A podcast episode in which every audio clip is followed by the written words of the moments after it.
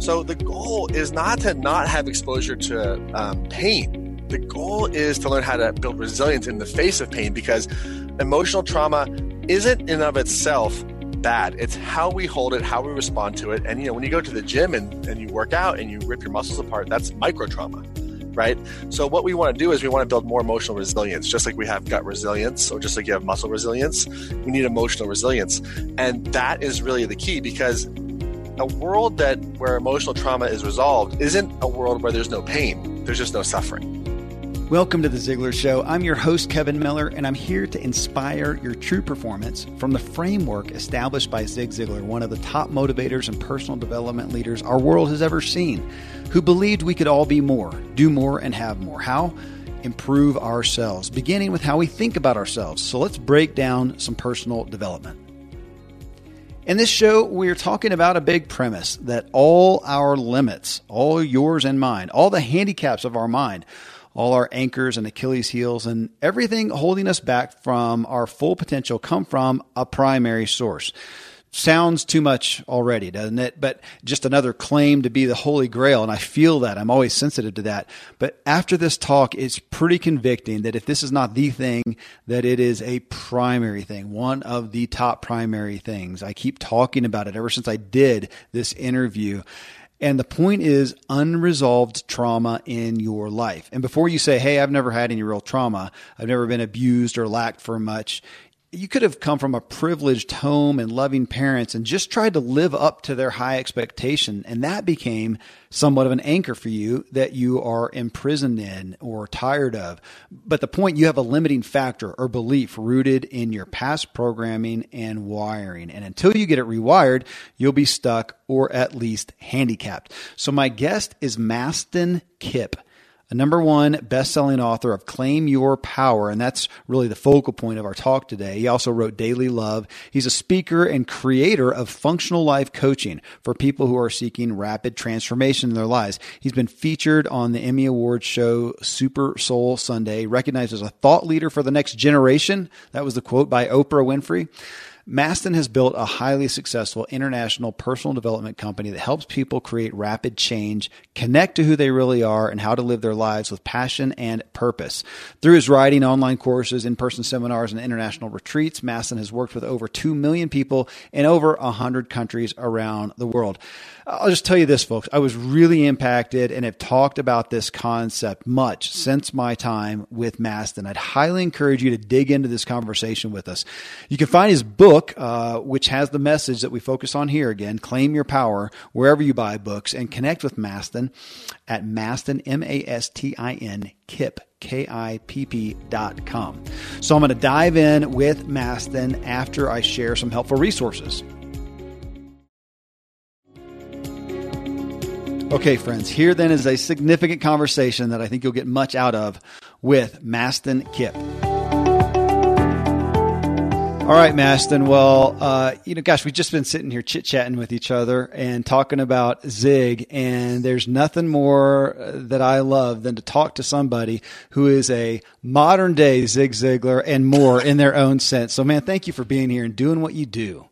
Well, I can tell you, I, I am so proud and excited and honored to be here. And um, you know, there's only one Zig, and uh, I definitely have uh, a desire to help people. But he is in a category, league, and class all his own we all bow to Zig. well, he uh, paved the way for a lot of us, no doubt. Well, man, I want to dig in, as I always do, as my listeners know, with some of your personal story. And I know that's a big part of your message and story overall is your personal story. But you start right off in the book, and it's interesting to me. And you make mention that you're a six foot four white man from Kansas who came from an upper middle class family. Uh, so, what threads, I want to know, what threads from your upbringing do you recognize now helped pave or, or punish the way for where you are today? Either way. Yeah. Yeah, great question. And, and technically, by the way, been, i have an inversion table, so now I'm technically six foot five. I just got to my doctor last month, and I'm now six five because I elongated my spine. So, but yes, the the idea is still the same. And and one thing I will say, I just for some context before yeah. we get started, is we'll probably be talking a little bit about emotional trauma. We will. functional and a functional approach to that type of stuff. And talking about emotional trauma without right context is kind of like talking about cancer. It's a total bummer. It's like, why do I need to talk about that? And what I'll just say for context before I get into my personal story is that, you know, if you want to have a great relationship or earn or quit a job and start a business or just do great at your current job or lose weight or whatever it is you want to do long term, um, it all is about the inner trauma work. And we're at a place now where you know, a lot of our predecessors like Zig and William James and the psychological field before him um, paved the way for a lot of the incredible breakthroughs that are happening now as we go inside. And so if you're not doing the trauma work, then it's not, you're not going to have sustainable fulfillment, sustainable income, sustainable joy. There'll be a lot of stress, anxiety, depression, etc. So I want to kind of like just like talk people into listening because I promise you it's going to be worth it. And in the context of of, uh, of my you know upbringing, you look at me now, a six foot five white guy from Kansas. You know, you think that guy doesn't have any trauma, and we have to broaden our view of what trauma is because most people think that it's some type of uh, violent act perpetrated mm-hmm. on somebody, and that's certainly 100% classifies as trauma, but there's lots of other things that create trauma. You can have a parent or both parents who are physically present with a child, but are not tuned into their emotional needs, and that creates emotional neglect, which is an emotional trauma. That's called relational trauma. Mm-hmm. There can be generational trauma passed down through epigenetics, where certain uh, groups of people experience certain traumatic events like the Jews in the Holocaust, African Americans with slavery, and those traumas are passed down in the genome. Um, and so is the resilience. Then there's the shock trauma, which most people think is what, what actual trauma is, where there's some type of violent act or you're in an event where there's violence or something like that. And and so um, trauma can be a soul sucking job. It can be a divorce. It can be grade school. Yeah. you know, like there's lots of things that produce these emotional wounds. And what happens inadvertently is that we get into this sort of coping process. And the thing that's cool about the functional approach is that we can kind of dig our way out of that and start to really not just cope better, but to actually get better. So for me, you know, financially, everything was fine. My parents, you know, we had a nuclear family. However, my mom had a broken back. And when she was 14 years old, fell off a horse. And then when she had me, her back deteriorated significantly. She had three what are called heroic surgeries. Usually, surgeons surgeons define a heroic surgery because they lost the patient, but she actually died all three times in each surgery and then came back to life. And she's had like three or four near death experiences. And then my father was a combat medic for almost three years in Vietnam on the forefront of very traumatic experiences. And so that was the condition that I grew up in. And there was no conversation about this type of stuff. They were just coping the best they could with chronic pain and emotional pain. Mm-hmm. And so all the focus was on my mom taking care of her and not on me, which is not a poor me story, but really I just learned that I have to take care of other people and my needs essentially don't matter. And that resulted in addiction and things later in life, codependency and stuff like that later in life. And, um, and so when I talk about, you know, sort of my trauma, it's it, it's not sort of this uh, acute, egregious, violent trauma that people kind of think it is. It's just essentially a version of sort of emotional neglect unintentionally.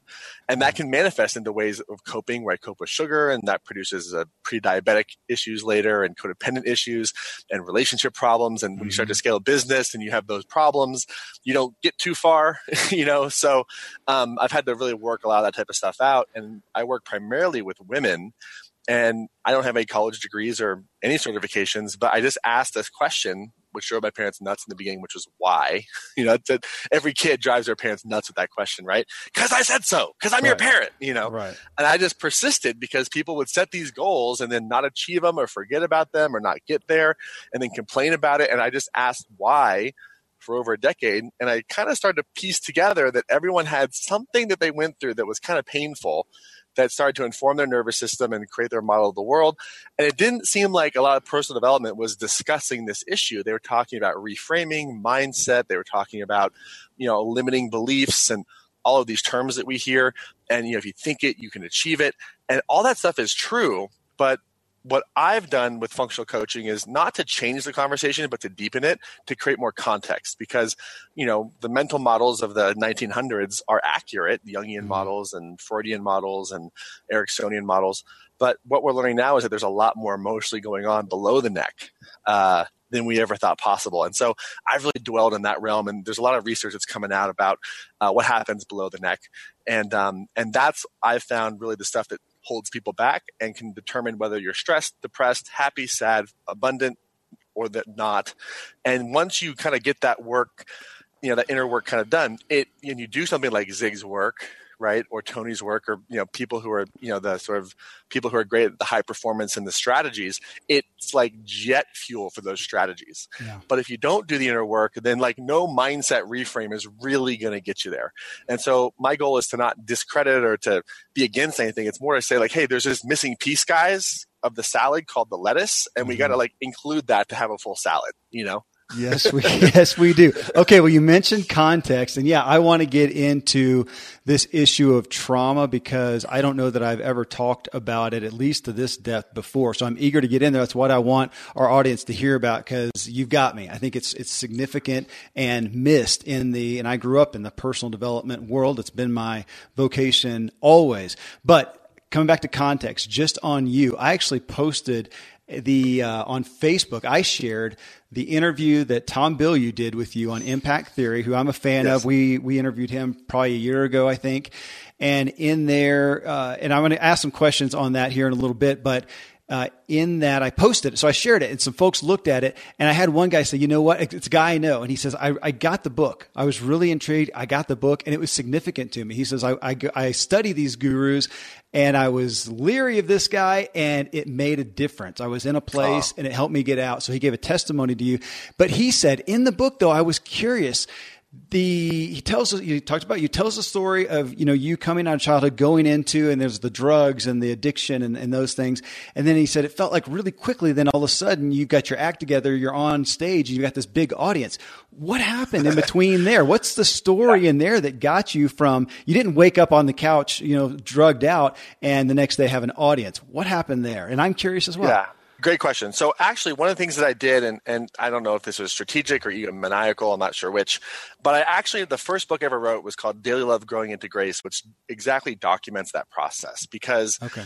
what happened for me was, and I'm happy to share it, what happened for me was I would get into someone like, you know, Zig or fill in the blank expert, and I would say the same thing, like good for them, easy for them, but like what was it like when they first got started? Yeah. And I had this sort of self aware moment of, hey, I'm just getting started. Maybe I should document this real quick so that when I do this, I've been doing this for 100 years, people can understand the full answer to that question. But what I would basically say is, is that I got really clear on a couple things. I was in the music business and there was a lot of coping with, you know, cocaine and drugs and alcohol and women and all the things that you would think someone's going through. And this is, you know, the 2000 and one to almost eight ish is that period of time and way before the Me Too movement. But I was front row and center for a lot of seeing a lot of that type of stuff. And I'm a 19 year old kid.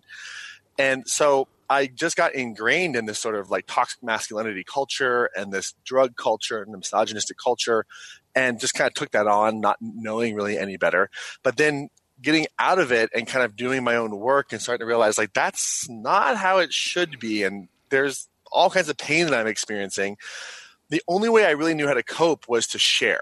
And hmm. eventually, I kind of like in 2006 or so, I kind of started sharing my story of addiction, and people responded. And then I just started posting quotes in emails. And the first email that I ever sent the Daily Love was had three people in the newsletter. It was me, my mom, and my second email address. Beautiful, great start. you know, and I sent it through Outlook, uh-huh. and we just, you know, this is no Infusionsoft or HubSpot or CRM software automation, none of that.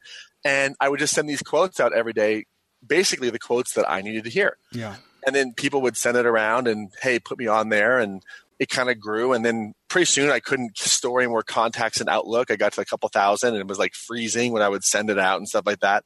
So i thought hmm maybe i should do something about that.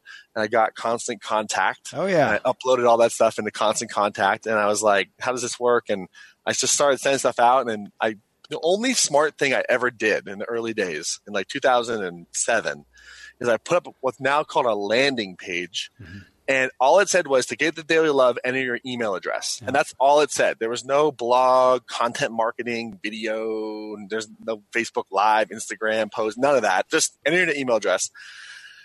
And I just published every day consistently. And it was like my lit it felt like my life counted on it. Like I had to do it. Hmm. Um, it I can't describe it. It was an urgent, burning desire. And after publishing that for a period of time, you know, I started, I got like 4,000 people on here. I got 5,000, 6,000, 7,000. And eventually in about 2009 or so, 10, I said, you know what? Like I could go back and get a job in the music business or I could go behind what I call door number two. And door number two is a scarier door, a lot more uncertain. Don't really know what's going to happen. And I've sort of like to take door number two because I always don't want to die wondering like what would have happened, you know. So whenever I'm in a situation where there's a hard decision to make, I say, "What's door one? What's door two? And I always try to go through door two. So door two was figure out what's up with this daily love thing, and so I left. Uh, the music business, moved in with my ex girlfriend's parents in a pool house that was eight by eight, and wow. it was so far away from the house that there was no internet there. So I, I was I was so ashamed that I didn't go into the house too often to get internet. So I would go out on the street and find people who didn't have passwords on their Wi-Fi yeah. and like publish constant contact. And eventually I figured out Starbucks and Coffee Bean had Wi-Fi if I bought a cheap coffee, and then my clothes would smell like coffee all the time because I was there all day. And um, the most important thing was just always publishing on email and always publishing on Twitter. And, and you know, that's now called content marketing and consistency.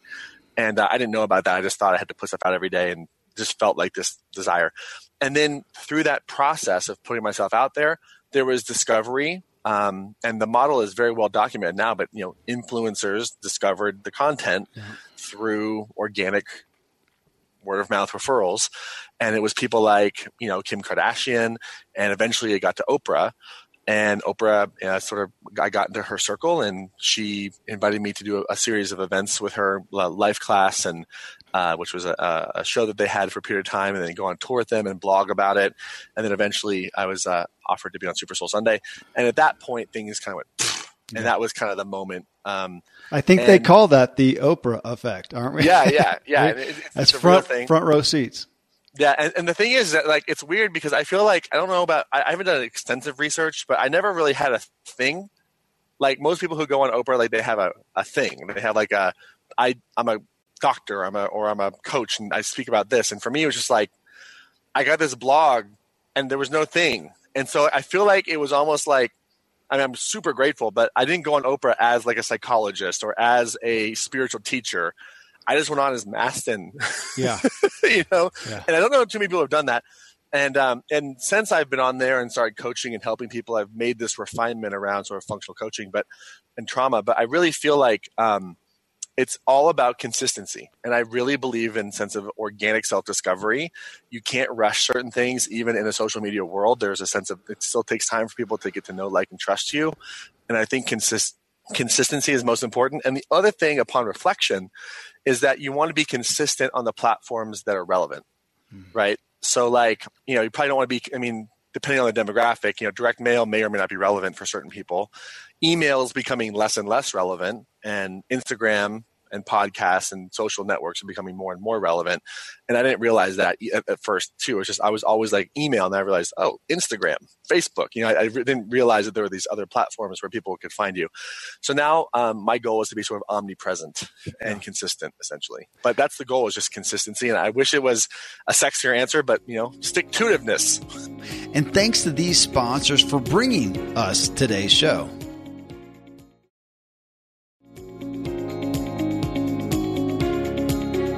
Well, but but in looking at that, and you you know you have a story. This is like weight loss. You know, everybody who loses weight wants to go tell everybody how they did it and show their old pant size and do that, and yet you only end up following a finite amount of those who want to share. So here you are in this. I'm going to say the the personal development arena in, in essence, and you go out here and you have a heart for whatever reason to share your story and what you've figured out with folks where do you look at but trying to discount the superhero effect that you just fell out of the sky brilliant you know but what do you look at in your creator's gifts talents abilities that he's given mastin? Where do you look at and go gosh i just have a good knack for this. I have a gift for this and that's what has helped me yeah. have the influence on the platform i do? Well i think i think it's a combination of a lot of things. I, I think that you know when you look at somebody like the, for example the concept of modeling right? So like do find out what someone does, reverse engineer it, and yeah. then do what they do. That is a very oversimplified idea, and here's why. Um, my success is a combination of a few things.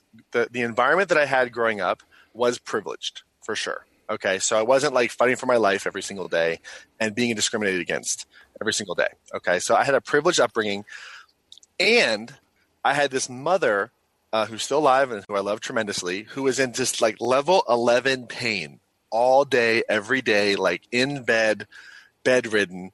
And every time she would go see these doctors, she would come back and felt like less of her was there. And I didn't know what was going on, but I just didn't like these doctors. And I didn't like these pills. And so I became this person who just focused on her facial expression, her tone of voice, her movements. What if I tried this? What about this? And my father's a biologist and a researcher both my parents are scientists, so I had I grew up in a research environment. So I, I kind of adopted this mindset of there's got to be a solution. So I guess kept trying to find solutions to help essentially, and I became extremely acutely aware for physical state, emotional state, facial expression, tone of voice. So I was sort of uh, I had this like biological imperative to pay hyper attention to my mother's physiological states at all time tone of voice and certain tone of voice means certain yeah. things and you know you combine that with a privileged environment i'm not worried i'm not you know in you know no one's shooting guns into my house there's no drive-bys there's no abuses happening there's none of that type of stuff happening it's just there's just pain happening. And as i got out into the world um, i started seeing more of it and i was like oh my gosh and i remember the first one of the first clients i ever had who talked about an abuse that they had had and i thought whoa like i'm not prepared for that like that's not what i do. But they wanted my help and i just did the best i could and and through this process of observation, um, coached her. And six months later, she was grateful for it. And I thought, wow, like there's something there. So I just have been very much focused on experiential data and focusing on sort of helping people. And it comes from this like deep desire that maybe if I learn enough, my mom won't be in pain. And, you know, five years ago, I finally did an intervention, sent her to rehab, and she's been pain free for five years. Yeah. Um, so that, that, that day came, uh, which is amazing but I just it's it's in my programming to this day, and it's also not. I, I, didn't get into this space to be like some guru or whatever. Like I got dragged into this space by God, if you will. Like it's not like I was like, yeah, I want to be that guy. you know. Well, it's uh, it's it, a couple things that are really interesting to me. One, you know, Zig has this study he talks about so often about how this high percentage of world leaders came from either poverty or their own or a sibling's handicap. And as Tom Ziglar and I have talked about that, really come into they life was not about them. So here you are, even though you have privilege, but one thing you've got that that life is not about you. It's focused on your mom. That's significant for your own development. But then the other thing is, I'm sitting here writing notes and I'm thinking, you got your to give give uh, Malcolm Gladwell his credit, you, you kind of put in your 10,000 hours of emotional intuition and insight. What a training yeah. ground. I mean, that's, uh, it's kind of like Bill Gates, you know, he just had access to the computer and, uh, you know, Michael yeah. Jordan had access to the court and they, they utilized that, but they did have access that you had. Yeah. How significant to hear you talk about those, those things you were tuning into your mom with, and now you're doing it on stage with thousands of people out there. Well, and what's interesting too is it's predominantly female. Okay. You know, so but it's just it's interesting. You know, I remember um, I remember one time I was with Tony Robbins, uh, who's a buddy of mine, and I'd gone to uh, Date with Destiny, which is a phenomenal uh, seminar, and he asked me what I thought of it, and um, I was talking to him, and I said, you know, this is amazing. I, I realized I got, you know, like basically, I, I got really good at taking care of a wounded woman, basically, and in Tony, typical Tony fashion, he goes, yeah, look at your career, look at who you work with, and I was like, oh my gosh, and it was one of the first times when I kind of put that together you know. Wow. Um, but yeah, and it's interesting timing because you know I work with primarily women in the conversation around high performance and trauma and entrepreneurship in the Me Too era as a six foot five white guy. You know, it's yeah. very strange if you really think about it. I, I, I love it. Well, you talk about you know you didn't look to go uh, to go into being a a guru, but you know, you do talk about you're a coach. We've got a huge amount of coaches and, and people who would like to be coaches. They've been impacted by somebody. that would like to do that for somebody else. And yet we know, so I'm going to give you a two part question here a lot of them have a problem going out and coaching because they discount themselves because they're not perfect, right? Which none of us can be. But here you are on stage having a lot of insight, a lot of brilliance, a lot of wisdom, and you get a lot of results. And yet people I know and you know that they get that perspective of you've arrived and you have figured it all out, right, Mastin? Here, I'll just give you that question. yeah. Okay. Well, great. No, no, no, no, no, no. Um, so, so uh, specifically for, I'll say, uh, practitioners, coaches, uh, and I'll throw uh, therapists and mental health workers in there too, healthcare providers. Um, the best coaches are always getting coached. The best therapists are in therapy, themselves uh, for a couple of reasons. One, because you're in proximity to a lot of people who are not in always the best state. So you're sort of co-regulating with people who are down-regulated and, and not happy. Mm. People don't come to a coach or therapist because their life's on fire, right? They come because there's a, a, crisis or a transition. Um, and and but the best coaches are, are are are always coached and they're investing in themselves. And I'm a big believer that you got to be the type of client that you want to attract. Mm. And so um, I'm always doing my work. And the hard part for me has been I can talk myself in and out of any scenario. So it's been very hard for me to find a coach who can see through my BS. Hmm. And thank goodness I found that person. Um, and you know that person can just put the spotlight right on my BS, and I'm like, oh, and I know that this person is onto something when the words "you're completely wrong," but I'm open to you being right come out of my hmm. mouth. okay, you know, but I think that I think that um, you know this this this comes from sort of this like 1980s success sort of mindset where it's like there's this larger than life character yeah. whether it's on wall street or whatever and and they got all this stuff figured out and it's like almost like kind of like jesus or some superhero is going to come save me and we deify them and there's a message from the audiences be perfect so they kind of portray that and I just thought that was just way too much to keep up with. Personally, it's just exhausting.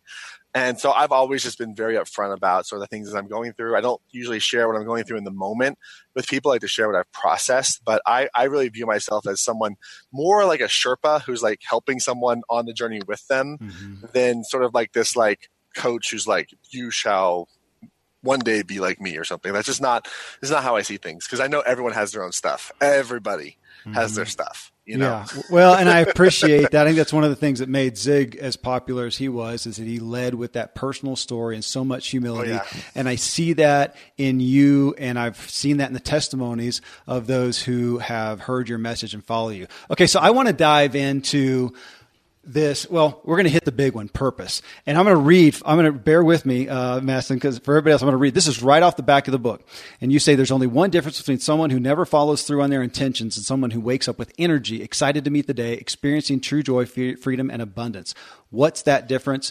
The person who experiences true joy, freedom, and abundance knows their life's purpose and is living it. So the yes. word purpose, the big holy grail, but as you say right off the bat too, it's been so overused, it's been so diluted, it's got so much baggage yet it's still the beacon. And you define it as why am I here and what was I made for? So, my question though, when you talk about purpose, actually, it's kind of a concern as I look at the culture, is are you finding that fewer and fewer people actually believe they do have a unique, specific purpose as opposed to they're just here to do life like everybody else does? What's happening? Yeah. Well, I think a couple things. I mean, we, I do a lot of data mining, and I like to pay attention to data because I think uh, data and what's happening out there is so important to, I like to have a pulse on that. And there's a large majority of people who uh, don't know that they have or don't believe that they have a, a purpose. Yeah. And, I, and, and, I think you know we live in a, a, culture today of instant gratification and a lot of extreme polarization out there. So it's easy to kind of get caught up in sort of some uh, you know chronic, I guess you could say, pessimism, if you will. And what I would say is is that purpose. Um, you know, when I came into the personal development space, coming from a uh, you know, two parents who are, you know, researchers and my dad's a bi- uh, PhD biology. You know, I came from, you know, hardcore scientific modeling and the scientific method. Like that was ingrained in me as a child. Um, you know, I used to argue sometimes I went to a Christian school and I would, I would argue with people about like the scientific method versus Genesis chapter, Genesis chapter and talk about, I mean, I would get into so much trouble as like an 11 year old kid. Like, where is what, are you talking about? You know, and, and I was always a trouble troublemaker in a sense. But but when I got into the personal development space, I realized that people like, for example, the word purpose is so important, but it, there's no common definition. You know, if you go to a scientist in you know Germany or U.S. or China or anywhere, the moon, we all agree on the Kelvin scale. you know, like this is what the Kelvin, this is all the same thing. Or what time is it in Greenwich, Greenwich Mean Time?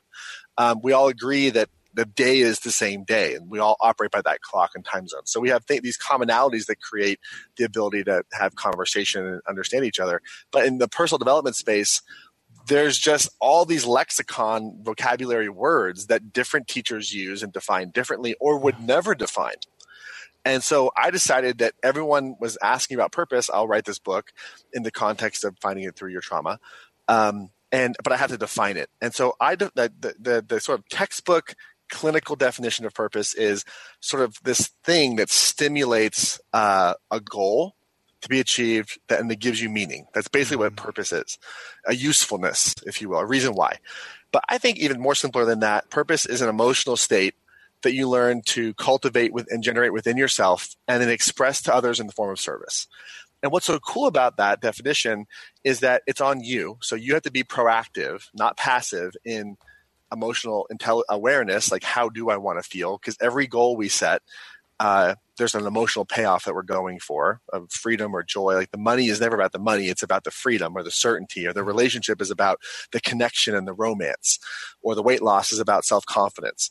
So we're all, you know, and all the great leaders talk about, you know, culture and raving fans. Like that's all emotional states that are translated into products and services and customer service and all those things. And you know, J.J. Abrams, when The Force Awakens uh, came out, who he wrote and directed with Lawrence Kasdan, who was uh, the, the writer of uh, uh, Empire Strikes Back, you know, he he asked the question to Lawrence Kasdan, how do we want the audience to feel? That was the question that J.J. Abrams asked before they wrote a word, right? And so, starting with an emotional awareness is so important. How do I want to feel? Then I need emotional intelligence, which is, well, how do I feel that way? And then I need emotional fitness, which is doing it. and that's the hard part. And so, purpose, my definition of purpose is basically just this emotion that you generate within yourself and express to the world in the form of service to others. And that means that the outward expression of your purpose in a business or a relationship or a child can change, but you're always in control of uh, generating your emotional states, no matter what's happening. Now, you may not have good practice at it, but you can learn to control and influence your emotional states. And the most important piece of it is the expression. Because you think about, you know, all this depression that's happening out there, what's the opposite of depression? Expression. Mm-hmm. you know, so um, there's a, there's a lot that goes into the idea of cultivating emotions and then expressing them to others, but not just for yourself, but in the form of service. And it's a very basic definition that, when followed and implemented, has drastic, drastic, drastic uh, positive consequences.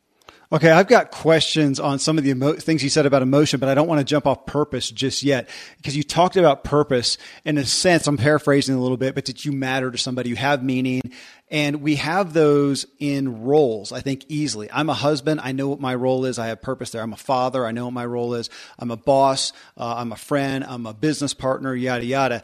And yet, when we don't have those uh, we can go after those as addictions to fulfill a purpose. When you take those away, and I think this is why we have meditation is such a big thing right now, and we have to sit with ourselves, by ourselves, outside of those roles. Then what's our purpose? And that's what you're hitting on, and that is daunting. Uh, yeah, well, I, I, can tell you uh, in my own life and with many clients that I've seen, and you know, I've worked with thousands of people, so I have a pretty good experiential data set to pull from you know when when when people when somebody loses a sense of purpose and utility that's a very dark path. Yeah. Okay. It can lead uh, lead to at the at the most extreme case like suicidal ideation um, and and very dark thoughts. So so it's really important to differentiate between a role and purpose because yeah. even as a father or even as a business owner it's not just enough to say i am your father right? Because some dads mess up their kids pretty bad in space sagas. Mm-hmm. but you know, like it's also the state that you're showing up in the emotional state because that's the most important thing because it's i mean we all know it's about how you make people feel right? Whether that's children clients customers strangers you name it. So it's more about being aware of how you need to feel and and it, that sounds so simple but the technical term in the therapeutic and mental health community is called self-regulation like regulating your emotional state like a thermostat. That is one of the single hardest things to do on the planet. It is easier to attain the highest political office, become a billionaire, than it is to self-regulate. okay, so it is it is so hard to self-regulate and then maintain that as you're navigating the conflicts of relationship and building a business and who am I now and all of the things, the phases of life that we go through, hormonal changes, dysbiosis in the gut microbiome, brain health. Like there's so many things that go into emotional regulation and it's a it's a very very important thing. So it's not like just like yeah, choose to be happy. it's a it's a it, it takes a master to be able to consistently generate and show up in authentic emotional states that are uh, uh, productive and positive. On purpose, one more question on it because we could spend uh, the day on it. But what are some of the primary myths that you would say derail the concept and the healthy perception of purpose? So one is is that I have to find it and then get busy doing things. I think the best way to find your purpose is to figure out the problems that you love to solve and the types of things that you like to do that come easily to you and merge those two things. Because i think if you have more like like this whole sort of like millennial mindset of my passion my purpose is completely distracted people from where to find it. Because it doesn't really matter what your passion or your purpose is. You want to solve problems and do a, do the things that come naturally to you, and you'll find purpose in that process. So you want to have more of a craftsman mindset than this sort of like almost entitled mindset. The other thing is is that I have to always have the same purpose, right? Mm-hmm. That like you know what, like if once I my child leaves the nest, I don't have a purpose. Or once I lose my job or get a different job, my purpose is gone. Purpose is something that's always there. And someone who's really living their life is going to be asking the question, What's my purpose? at least once a decade, if not more, especially if you're on an accelerated growth path. So if you don't know who you are, that's a sign that you're growing. okay. Um, and then I would say the final thing is this idea that, like, I don't have to do any of my trauma work and that I can sort of avoid that because the the blisters and the wounds are a direct pathway to your purpose as well. And so the idea that I don't have trauma or that I don't need to do that type of work and yada yada yada uh, is a big misconception too. Okay, well, I do want our listeners to know. Uh, gosh, a month ago, somewhere in the last month, I think there's a show that Tom Ziglar and I did where we talked about. You just talked about problem solving in regard to purpose, and it was a really, I think, a paradigm shifting thing for a lot of people, myself included. That in a survey, they found 80% of people are more problem solving oriented mindset than goal. I think that was freeing for a lot of people. So to hear you put it in the context of purpose is a perfect marriage. So yeah. now let's go into. I mean, you take aim at purpose and your focal point, your muse in essence is trauma. I don't think I've ever had someone do that solely, uh, uh, uh, if at, if at all, if at all. So let me take a quote. This is off page three in your book.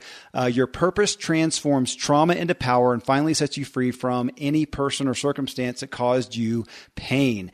So you, have shared some of your own story, but where did you have that revelation of? Well, you shared it a little bit of trauma. You kept looking around and seeing that's what you t- you honed in on. I'm going to say that was your you know divine revelation of trauma because I, I feel like it's so. That's why you're here. That's why you're here. I, I, read the book, I looked at the stuff, and thought that is significant. We have not hit on that. I've done. Yeah. Uh, you're my hundred and something interview, and we have not talked about trauma. We talk about wow. stumbling blocks, we talk about obstacles, but not trauma. And it just rang true, Mastin. Bottom line, yeah. um, and that's why yeah. I wanted to do this. Well, tell us more. Yeah, no. So, so it's an emerging field. Um, and and my one of my main goals is to normalize the conversation because you know, like you mentioned, meditation. You know, twenty years ago, meditation was just like you'd find it in the occult section. Yeah. You know, yeah, yeah, now it's like you ain't a good entrepreneur if you're not doing your meditation mindfulness practice. Like you're that's not a competitive advantage. And trauma is the exact same way. And the thing is, is that there's this very pesky, non-discussed side to entrepreneurship and business and coaching, which is the entrepreneurial isolation. Maybe there's a successful launch, but what happened to, to, the relationship deteriorating? And there's a whole mental health issue and component with entrepreneurship because um, a lot of entrepreneurs, myself included, use business as sort of a socially acceptable way to cope uh, almost in an addictive way with unresolved things. And, and, and it all stems back to some type of emotional wounding as a child. We all have it. And it's just hasn't emerged as important because you have to understand, like, if you think about this, let's take the Bible for a second, okay? In the Old Testament, when Moses saw God, saw the burning bush, and came down, the aha moment of the day was don't kill people. Okay, like that was the big aha, mm-hmm. right? Like, don't murder people. And we're still working on that one, yeah, right? Yeah. Then we fast forward to Jesus when if you get the Beatitudes and the Sermon on the Mount, all personal development is basically in there. That's where it all started. Mm-hmm. It's perfect. And he says, above all else, love your neighbor as yourself. Well, love your heart, love God with all your heart, mind, and soul, and love your neighbor as yourself. And that's pretty basic, but also very powerful. But the idea of how do I love myself that has been emerging ever since. And it starts to emerge with the idea of William James in the 1890s at Harvard, sort of the father of psychology, kind of understanding this for the first time. We start to roll into Freud, we start to roll into Carl Jung, we start to roll into Milton Erickson and Virginia Satir and Fritz Perls and all the early thinkers. And, you know, Milton Erickson uh, wasn't an Ericksonian uh, hypnotist. He's just Milton you know, having rapport with people and making his own discoveries. And then you start to get into a lot of the psychological models that started to emerge and child development psychology. And you start to get into um, all the attachment theories and all the things that have emerged ever since. And there's still these mental models based on observational data. And in the last 10 years since we unlocked the human genome, that's when we started really getting into the inner world of, you know, genomics, epigenomics, and what's happening on the inside. And, you know, uh, William James wrote in the 1890s that psychology was a soft science because we can't measure the data yet. Well, that's not true anymore. And so when you start really getting into the inner world of people's you know uh, states you start to understand things like gut microbiome health 90% of our neurotransmitters the feel good chemicals are produced in the gut microbiome. So if you have leaky gut, gut dysbiosis, you're not going to feel good no matter how many affirmations you do, right? We start to understand things like what the vagus nerve is, which is the pathway and the highway that sends the information from the body into the brain that delivers these neurotransmitters to the brain. If your vagal tone isn't regulated well, they're not going to get there right? And we didn't know this stuff. Like William James didn't know what the gut microbiome was. No one knew that. You know, Hippocrates said, "Let food be thy medicine," mm-hmm. but we didn't realize we had to personalize the diet for each individual person because everyone's unique microbiome is different. So we're getting smaller and smaller and smaller. And the smaller we get, the more we start to realize, well, what's the cause of chronic disease? Inflammation caused by what? Physical trauma right? That's what's the cause of chronic inflammation. So almost all the itises and osises that are out there are caused by we're damaging the body physically. Why? Because we have emotional damage that we have not addressed. And so there's this symbiotic relationship between emotional trauma and physical trauma. And it starts with the emotional trauma. And what comes first, the chicken or the egg? The emotional trauma comes first. And it gets passed down generationally. And we're in the process of starting to clean that up. And you can talk to any functional medicine doctor, any healthcare practitioner, any health coach, anyone who's around people trying to get them to change their behavior, right? You know, functional medicine doctor can say, yeah, go on this IFM mitochondria diet and take these nutraceuticals and, you know, call me in a month. But then somehow they still default back to the cinnamon sticks from Domino's, right? Like, what is that about, right? It's all in the emotional trauma work. So the people in the forefront of medicine know that the emotional work and the trauma work trumps mm-hmm. any type of you know recommendations. And so that's really where we're living now. And so when you start to look at entrepreneurs who are hitting upper limits or couples who are breaking up you know irreconcilable differences and divorce that really is irreconcilable trauma if you really think about it. And so this is a new conversation. It's an emerging conversation. And i like to hang out with and focus on the new things yeah. because i don't want to be a derivative.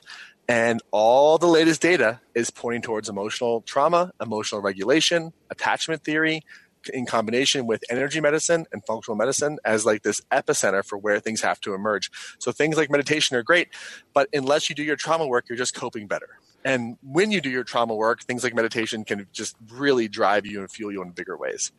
Okay, I want to come back to you said you made the statement of emotional bruising as a child. Well, let's talk about functional medicine uh, that you mentioned, which of course I'm heavily involved in. We look at supplements. That's a big part, nutritional yeah. supplements. But then as much as we want to tout those, they are supplemental. If we had a perfect diet and perfect digestion, we would not need supplements. Most yes. of us, well, I'll say all of us don't. And so we all need to supplement with different things. So if we look at our upbringing, there, I'm going to say, as a father of nine, that it is impossible to have a perfect. I cannot give my kids a perfect upbringing. I can't be a perfect parent. I can't parent them perfectly according to their individual makeup and personality and try my best. I can't keep them from exposure from XYZ at school, teachers, kids, whatever. So they are going to have emotional bruising. You even mentioned just school itself. It can be bruising. I think I've got some kids being bruised right now. Yeah. So based on that, I, I say that because I would have tended to be, no, I was in recent years, even one of those people said, I don't have any trauma. This would not have reached me uh, X amount of years ago because I would have said I don't. It has taken counseling to help me see that I do. And like you said, not a poor me issue, but it's just a reality that I can't. Again, just going back to nutrition, yep. we cannot be perfect physiologically, nutrition. And, and here I hear you saying we can't emotionally, and that's what you have found is the primary stumbling block, inhibitor, handicap, whatever of our progress. This is why we're all in personal development trying to tout everything, and yet we have a culture who doesn't seem to be getting better. Yes. Well, yeah. Well, and because emotional trauma work is the root cause of all root causes. It's bottoms out there. it's like there's nothing else that we can now yet measure that is the cause of every other problem in the world. And the thing that's important to understand is that let's talk. So let's take uh, what you're saying about your kids, which is um, true, heartbreaking, and also something that we can get through, right? Because it's hard because you want to be there. And I, I, I don't have any children, but you know, I have a lot of people that I love, and, and I want to. I don't ever want them to suffer. But here's the thing: when you think about something like a polyphenol, right, which is like something that's usually pretty good for your body and pretty good at gut resilience, why is it good for you, right? Well, it goes into your body, into your gut digestive tract, and actually causes a little bit of scarring that your body responds to, that produces resilience in the gut right? So think of gut health, right? If you have leaky gut, then the food that you eat doesn't digest, doesn't absorb, and ends up in your body, and all kinds of problems can stem from that issue, and uh, uh, chronic illnesses. So, are you going to you know, treat yourself every once in a while. You know, like one of my favorite treats. I've been all over the world, to the fanciest places in the world. I still love me some Domino's Cinna Stix. You know what I mean? Like, doesn't matter. I just you, you, can take the kid out of the Midwest, but you just can't take the Midwest out of the kid. You know, you just can't do it. Right. So but like, you know, like if I have leaky gut and I have those that type of food on a treat meal, it's going to ruin me for months, mm-hmm. right? But if I have a resilient gut, if I've done my probiotics and my prebiotics and I've done my polyphenols and I've done my L-glutamine and I've done the things I need to do to like create that resilience, then when I have the stuff, it takes me out for an hour or two. So the goal is not to not have exposure to um, pain. The goal is to learn how to build resilience in the face of pain because emotional trauma isn't in of itself bad. It's how we hold it, how we respond to it. And you know, when you go to the gym and, and you work out and you rip your muscles apart, that's micro trauma. Right. So what we want to do is we want to build more emotional resilience, just like we have gut resilience or just like you have muscle resilience. We need emotional resilience. And that is really the key because a world that where emotional trauma is resolved isn't a world where there's no pain. There's just no suffering. Goodness, that's a big that is a big statement. I got to actually got to take a timestamp on that. Uh, I might I might use that as the intro here. Well, so I'm going to take wow. that and go back. You just mentioned emotional resilience a little bit ago. You talked about, if I got it right, emotional awareness, emotional intelligence, and emotional fitness, which I would put, I, I, assume emotional resilience as a bullet point under emotional fitness. But take us through a quick journey of the average us on the scale of where we are with emotional sure. awareness, intelligence, and fitness. Sure. So, so the first thing to understand for context, because for some reason, when we start talking about this stuff in the context of personal development, people's common sense goes out the door, and magical thinking takes over. So, so if you were going to go get, let's say you weigh hundred pounds more than you need to, okay, you don't go to a four day fitness seminar and expect to lose hundred pounds and keep it off the rest of your life, no matter what you do. okay, like It'd be no liposuction, one, maybe I don't know. Right, but even then, yeah, you don't expect to keep it off if you don't change your lifestyle. Like right. nobody has that expectation. Right. But for some reason, in personal development, they think I went to one therapy session, I went to one seminar, I read the book, and it didn't work. And it's like, well, did your workout 20 years ago work? you know, like I don't know. It's about a lifestyle transition, not this quick fix three day, four day thing. It's about a lifestyle transition because with a physical fitness, people who are physically fit train every day, right? Yeah. People who are emotionally fit have emotional training practices or habits every single day. So I want to put that into context. It's a okay. lifestyle transformation. It's not like a three day thing that worked or didn't work. Um, you know, seminars and books and coaching are opportunities to have portals of awareness where you get outside of a pattern that's been holding you back and you can make a decision and hold on for dear life to like make that decision real. But no seminar is going to fix you in three four five days. It's just not going to happen. But they can shift uh, the pro- your uh, emotional state uh, temporarily.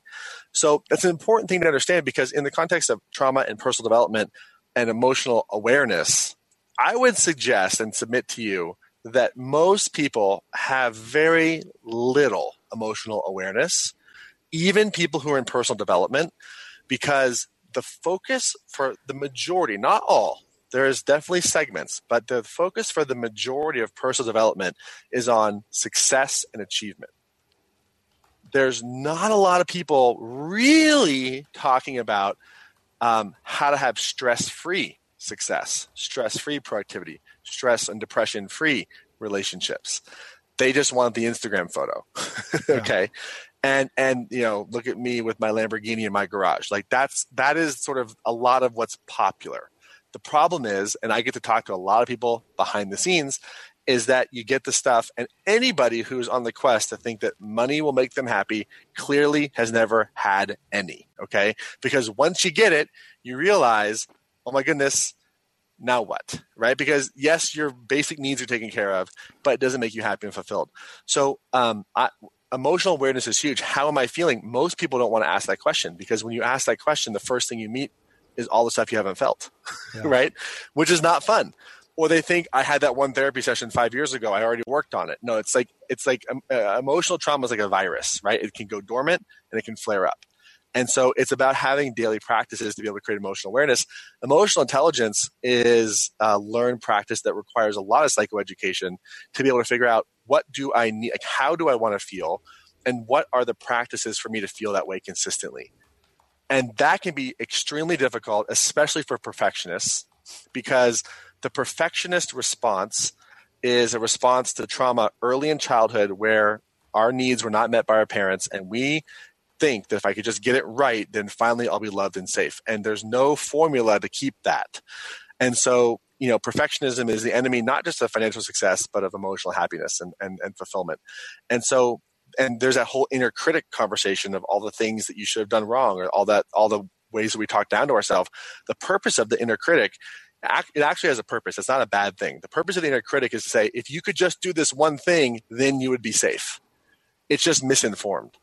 And so hmm. as we start to get into emotional awareness and intelligence, we have to come face to face with our, you know, inner criticisms, how we blame others. Do we blame ourselves and have shame? Like, how have we outsourced our power? I don't like to use the word victim because I think in our current society, there's too much blame the victim, and that word is so loaded. So, what I will say is, is that most people have learned passivity. They have learned to be passive and to let things happen to them.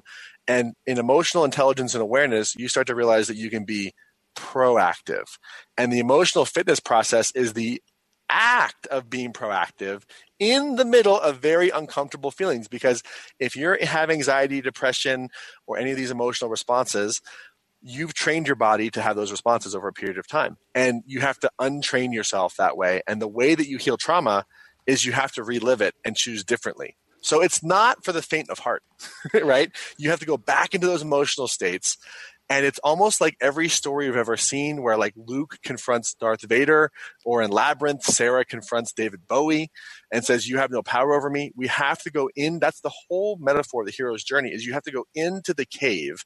You have to face Vader. You have to face Voldemort, which is this trauma or this experience and say, you know what? Not this time. And that is why these stories resonate with us so strongly is because that's what we have to do. But we can't watch it on Netflix. Yeah. We can't see it on someone else's Instagram account. It has to be an ontological, experiential process that each individual goes through. Okay, so what does that daily emotional fit? I love your perspective of that. If you're going to work out and put on you know 15 pounds of muscle or lose 50 pounds of weight it's going to be every day for a long period of time when you talk about emotional working out in essence fitness give some ideas literally tangible i mean our next show is going to be the habit show we'll talk about your personal habits but you know what are some ways for somebody hearing this right now some initial steps of how can i start once and i gather uh, if, if I'm great, you know, that comes after emotional awareness, emotional intelligence. yes. And now emotional fitness. How do I start working on this? And of course, folks, we'll get the book. That's the whole point here is, is, is get into this stuff and study it and start walking it out. But just some highlights on emotional sure. fitness daily. So, so, so, so let me just put, uh, put it in a context that people to understand. So, so I'm a believer in the emerging field of personalized nutrition where each individual person has a, a food that's right for them and what's good for you may or not be healthy for me. I've done a lot of work with a company called Viome, who's kind of mm-hmm. out front on uh, sort of microbiome science, and that's what the data is really showing is that there's just per, there's food that might be healthy for one person that's not healthy for somebody else. So I can't exactly give sure. personalized recommendations, um, but I can give broad uh, principles uh, because each individual person would essentially have a unique approach. Yeah. But here's one very, very, very simple. And please, if you're listening, don't confuse simple, with not valuable. Okay. So, one of the things in our body that regulates how we feel is the vagus nerve. There's two parts of the vagus nerve. I won't go into the anatomy and all the science behind it, but it regulates uh, anxiety, things like depression. If you have a lot of uh, emotional uh, feelings in your diaphragm and in the right side of your neck, that's uh, a lot of vagus, where the, a lot of information for the vagus nerve uh, runs through. Um, a lot of uh, panic attacks, a lot of depression, a lot of anxieties, a lot of not good feelings are uh, what's called neuroception, which is uh, emotional data coming up from the body into the brain via the vagus nerve. So, one of the things you want to learn how to do is regulate the vagus nerve to calm down. And you want to activate what's called the vagal brake. The vagal brake is just a way to think about the vagus nerve calming down. And here's how you do it. And it's so simple. And when I first heard this, I thought, you've got to be kidding me. Okay. You want to make, if you have, let's say, a 10 or 20 second breath, 80% of your breath and exhale and 20% an inhale. If 80% of your breath is an exhale, you will activate the vagal brake. And so, as a very practical example, I wake up in the morning, I have a little bit of caffeine, some amino acids, and I do a one hour steady state cardio where my heart rate is somewhere between 80 and 120 beats per minute. And I breathe with 80% exhales over a 60 minute period of time. My body, the endorphins, everything starts to wake up and my nervous system starts to calm down. And I enter my day in a completely different state than if I'm hyperventilating during cardio. And that is, it's so simple, but it is a game changer for how you can start to um, in, in, uh, engage with life. The other thing I would say is, you know, I wrote the book. It came it came from about ten years of working with people and making observations. And you know, it used to be like only in a fifteen thousand dollar retreat would this process be available. And I was like, no, no, no. Like we need to like make this available to everybody because it's super important. But in the book, I talk about how to really get down to sort of some of the core traumas that you have based on some of the behaviors that you want to change. So once you get down there and you realize wow, I went through this thing and this is how I've coped, you can start to basically do the opposite. So I'll give you a very specific example. One of the core things that I do when I get triggered or when my trauma sort of flares up is I like to isolate. So, like, don't talk to me. I want to be alone. I want to go be by myself. One of the worst things that I can do, or anybody can do, because isolation is is a major driver of, of mental health decline. So I have to take contrary action and admit to say my girlfriend or a friend of mine or a fellow entrepreneur i am going through a fog. I'm going through a hard time right now. And do what we're doing right now which is called co-regulation. What's so fascinating in the data is that the mental health space and a lot of, a lot of the personal development space the message is you have to self-regulate your emotional state. You have to be in control of your emotions. And if you can't be in control of your emotions then we're going to medicate you. However the data shows that we're actually social creatures. The brain is a social organ and that the markers and the cues for self regulation are embedded in co regulation between people. Hmm. And Jesus said this in the Bible where two or three are gathered, there I am in their midst. He's talking about co regulation, right? Yeah. So, we all, for me, it's also about learning how to co regulate with the right people, right? You don't want to co regulate with a pessimist or someone who's going to bring you down. You want to be with people who you trust, who will nurture you, who will care for you, very basic things, but they can be a complete game changer, especially in today's digital age where there is so much isolation. Okay. I'm going to give this. Yeah, we could go on for, for days here, folks. It really, it, the book was uh, the book was significant. I love how you wrote it in these snippets. You got a lot of chapters, and I want folks to to dig in. Um, but at face value, with this with this book, with this message, claim your power what is a and I'm not I'm not talking about the critics. I'm talking about the people who truly care. They want to engage. They want to digest.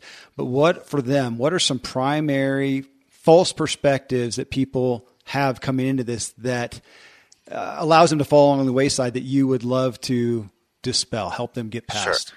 First thing I would say is to the critics out there, um, I think that uh, a critic or a skeptic is an optimist who has unhealed trauma about something okay That's so they definitely need the work but just come into it open-minded That's beautiful. And the other thing is, is that a lot of people who are critics or whatever, um, you know, there's a justifiable reason they went through something. I mean, the personal development space is riddled with people who have not had the best intentions. And by the way, Zig Ziglar is the opposite of that. Zig Ziglar is one of the main reasons I said, if this guy can exist, who's a cool dude, who's like legit, who's so heart centered, maybe there's a place for me because, you know, I, it just didn't, it, I was not excited to first get into the personal development space. So there's a reason why people feel critical. And you know what? If you're feeling critical, cool, work on your trauma. But when it comes to everybody else, I would say that the biggest, biggest misconception is that I don't have trauma. That's the big, if you have anxiety, if you have stress, if you have dysbiosis, if you're have if you're overweight, if you're in arguments, if you're not achieving the results that you want to be achieving in your life, um, you have trauma. you got it, okay? Yeah. And every human being does, and that's probably the biggest misconception. The other biggest misconception, which is not just for people who read the book, this is in general, is that, and I'm going to go on a limb here, and I'm going to say something that uh, is a, probably a little forward, but I'm just going to say it. Um, if you are working with anybody who is not trauma informed, you've got to have a trauma informed person on your team to change your life. You're, you have to have a, it's like having an allopathic doctor without having a functional medicine doctor. They're only going to treat the symptoms. Like if someone's going to have a medical problem, you've got to go see a functional medicine doctor to get to the root cause and figure out why is your thyroid off or why is your liver doing what it's doing or why is your lipid profile high. The same thing is true in personal development. Not everyone on your team has to be trauma informed but you've got to have a trauma informed person on your team.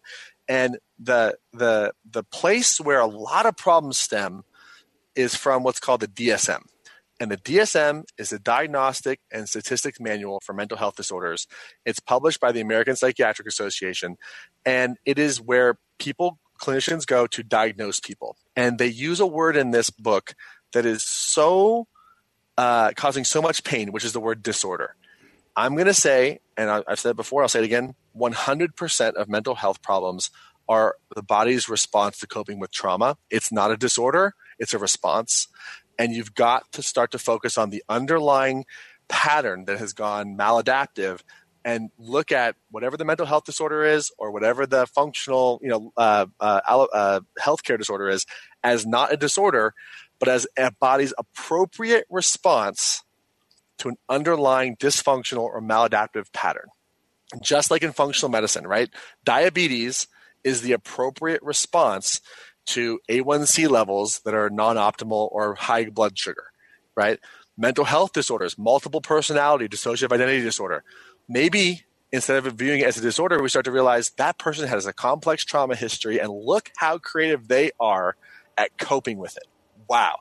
And we should look at people who have stress, anxiety, depression, or any mental health disorder as a champion of survival and as nothing short of heroic.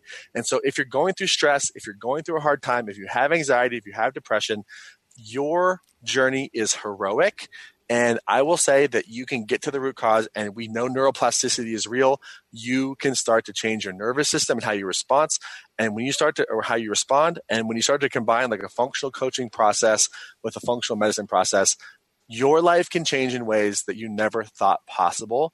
And you've got to have someone on your team who is trauma informed and don't take a diagnosis as a prognosis for life. That's a great place to end, like I said we would, but I'm not gonna. I have one, one. no I have one more thing that you brought up, uh, and it was actually in regards to the initial part about critics as people who have undiagnosed trauma or untreated trauma. That is this, and forgive me if this is in the book and I didn't get to it looking at trauma, our own or others, as such a significant as the as you said the root of the root of their of their issues of their pathologies we could say. Does that not would that not for ourselves and others create a dramatic amount of grace? Oh well it chills because um and, and here here's the thing that's important to understand um, what is what is the definition of grace? I define grace as unearned divine favor. It's sort of like God's yes to your life and to your purpose, not to your neurosis and your trauma, but to your purpose and to, to the part of you that is unhurt, that's that's perfect and pure. And here's the thing: when we start, to, I should probably said this at the beginning. when we start talking about trauma, um, there's this idea that explaining it somehow justifies behavior. And there are people who are doing things, racist things, xenophobic things, violent things, and acknowledging that they have trauma does not make it okay. does not justify the values, and certain values should be rid from the earth. So when we talk about grace, we can quote Paul. Paul says, Does grace exist so that sin may abound? Mm. Hell no, is what Paul says, mm. right? And this is coming from a former murderer who had a divine encounter, right? Mm. So, so, so he knows what he was talking about in the sin department. Do we talk about trauma so that people can perpetuate more things and justify it? Absolutely not.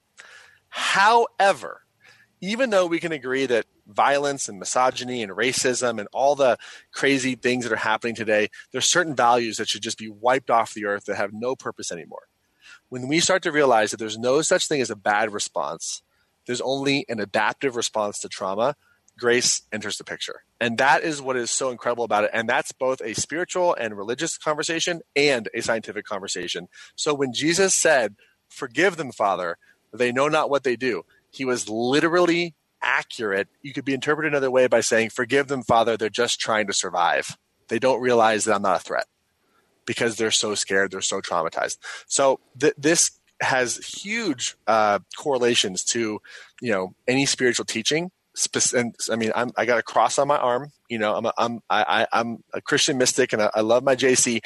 But the, if you look at the teachings of Jesus through the conversation of trauma, what is sin? Sin is an archery term that means I missed the mark, and I missed the mark because I'm hurt.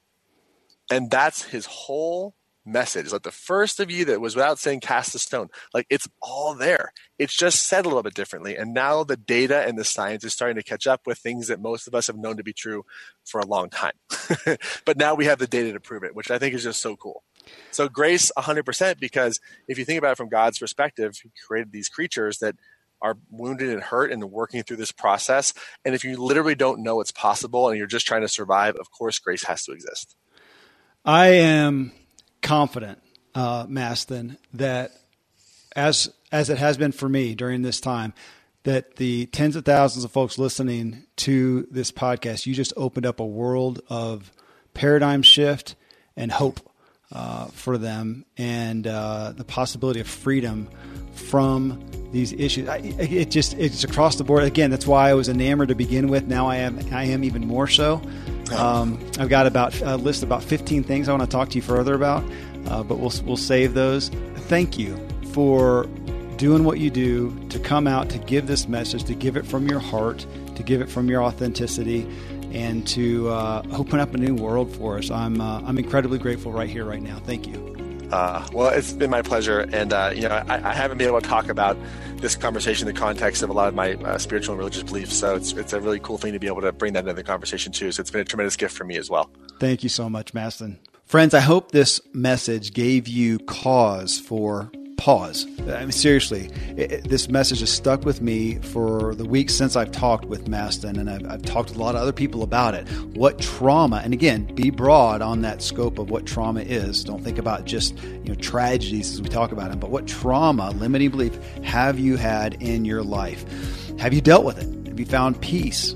And ask how it could equip you for more to offer great things. I really encourage you to check out Mastin's book, Claim Your Power. Again, you can find it wherever you buy books or connect with Mastin at mastinkipp.com, M A S T I N K I P P.com. And please let Mastin know what you got from this show by leaving a review in iTunes for The Ziglar Show and mention Mastin and this show and the value you specifically received from it. It's a gift to him, to us, to everyone.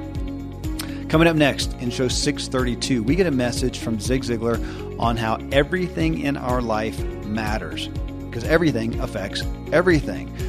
Uh, I just posted on Facebook this question then. What is the one area of your life you improved only to find it positively affected and improved other areas of your life? And uh, wrote out the seven spokes in the Ziglar wheel of life for people to reference, which of those, of course, are physical and nutrition, number one. Two is family. Three is mental. Four is financial. Five is spiritual. Six is career. Seven is personal. So I asked Michelle Prince to join me and talk through your amazing comments, which she did. We recorded the show about uh, about an hour ago, actually. Really, really rich. Such a, a diverse sharing from everybody. Uh, is is incredible. You get a lot out of it. Until then, thank you as always for letting me walk with you as we inspire our true performance together.